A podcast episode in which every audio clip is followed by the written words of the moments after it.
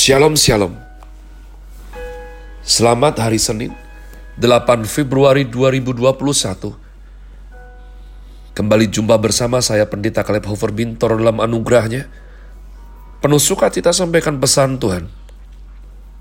Melalui program Grace Word yakni suatu program renungan harian yang disusun dengan disiplin kami doakan dengan setia.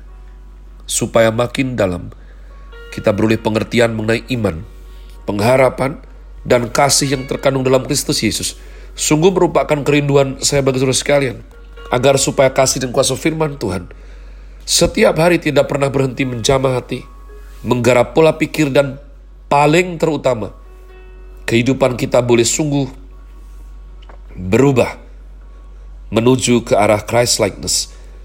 Masih dalam season spring dengan tema health, Grace Word hari ini saya berikan judul Almighty in Authority bagian yang kedua. Almighty in Authority bagian yang kedua, Allah yang maha kuasa dalam otoritas, menentukan segalanya. Mari kita sekali lagi umat Tuhan membuka daripada kitab Genesis, kitab kejadian Fatsal 3. Ayatnya yang keenam. Perempuan itu melihat bahwa buah pohon itu baik untuk dimakan dan sedap kelihatannya. Lagi pula pohon itu menarik hati karena memberi pengertian. Lalu ia mengambil dari buahnya dan dimakannya.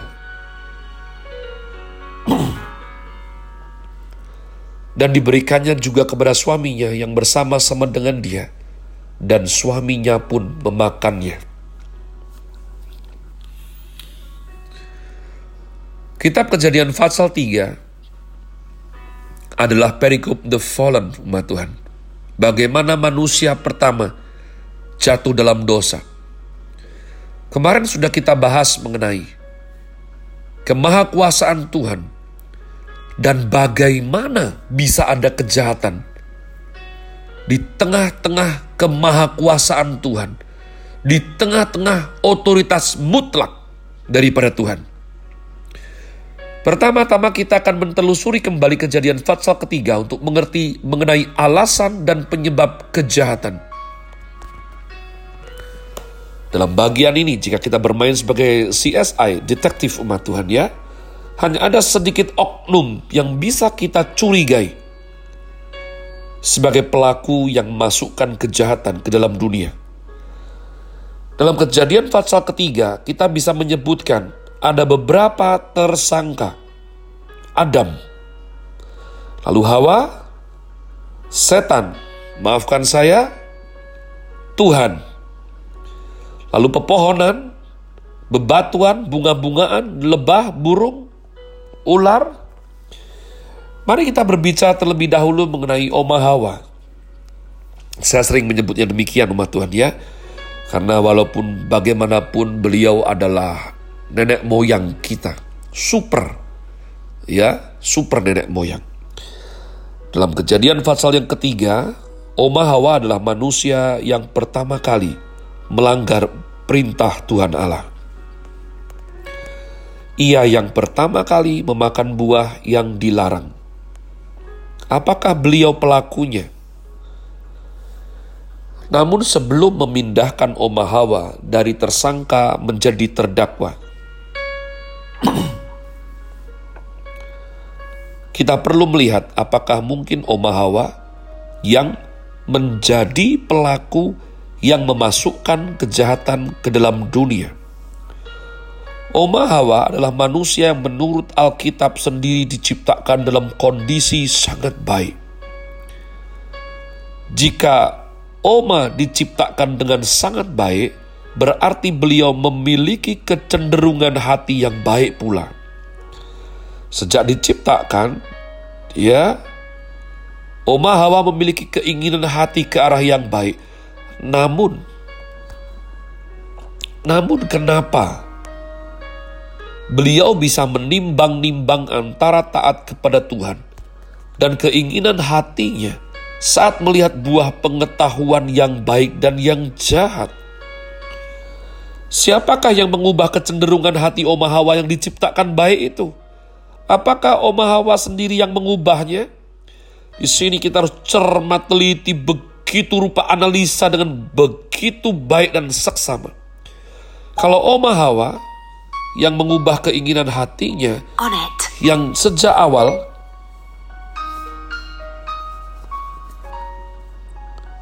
ya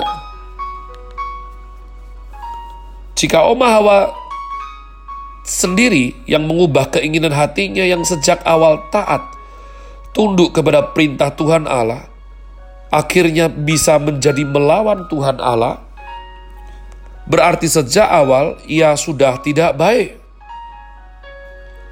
Jadi, ini sulit sekali, namun Oma Hawa terpaksa kita kembalikan, saudaraku ya, ke pinggir.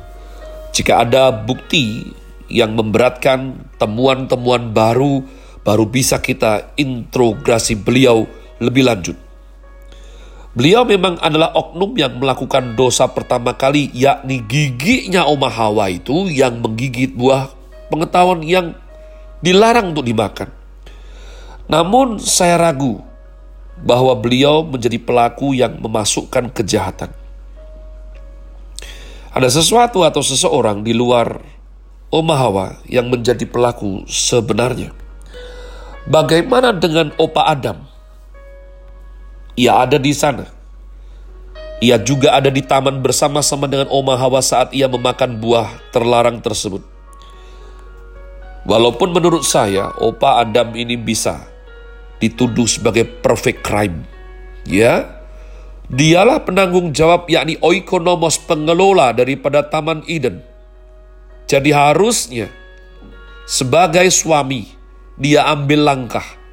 Kenapa dia biarkan Oma Hawa berbicara dengan ular? Kenapa dia biarkan Oma Hawa memetik buah itu? Memakannya pertama kali, lalu dia juga ikut makan. Inilah nalar yang nanti membuat dia merasa punya alasan ketika diminta pertanggungjawaban oleh Tuhan Allah. Dia kurang ajar sekali berani menjawab, perempuan yang kamu beri di sisiku. Dia yang membuatku memakannya. Namun umat Tuhan, seperti Oma Hawa, Opa Adam juga diciptakan dalam kondisi yang baik. Tuhan yang menciptakannya. Jadi, bukankah tidak ada yang tidak baik yang keluar dari Tuhan? Ini mulai memusingkan kita. Opa Adam tidak memiliki kecenderungan hati yang salah pada awalnya. Tentunya beliau juga tidak memiliki kemampuan mengubah kecenderungan hatinya sendiri. Apalagi kecenderungan hati istrinya. Opa Adam tidak memiliki kemampuan tersebut oleh karena itu dengan terpaksa. Sekali lagi, sampai ada bukti-bukti yang memberatkan atau temuan lebih lanjut biar dia bergabung dengan Oma Hawa, kita pinggirkan terlebih dahulu. Bagaimana dengan alam semesta? Hal yang sama tentu kita pikirkan terhadap pepohonan, bebatuan, bunga lebah burung, segala alam ciptaan yang juga hadir di taman itu. Namun, mereka lebih lemah secara otoritas dibandingkan manusia. Pertama, mereka diciptakan dalam keadaan baik. Kedua, mereka impersonal, tidak memiliki keinginan, apalagi kekuatan untuk dapat mengubah manusia menjadi jahat atau memasukkan kejahatan ke dalam dunia manusia.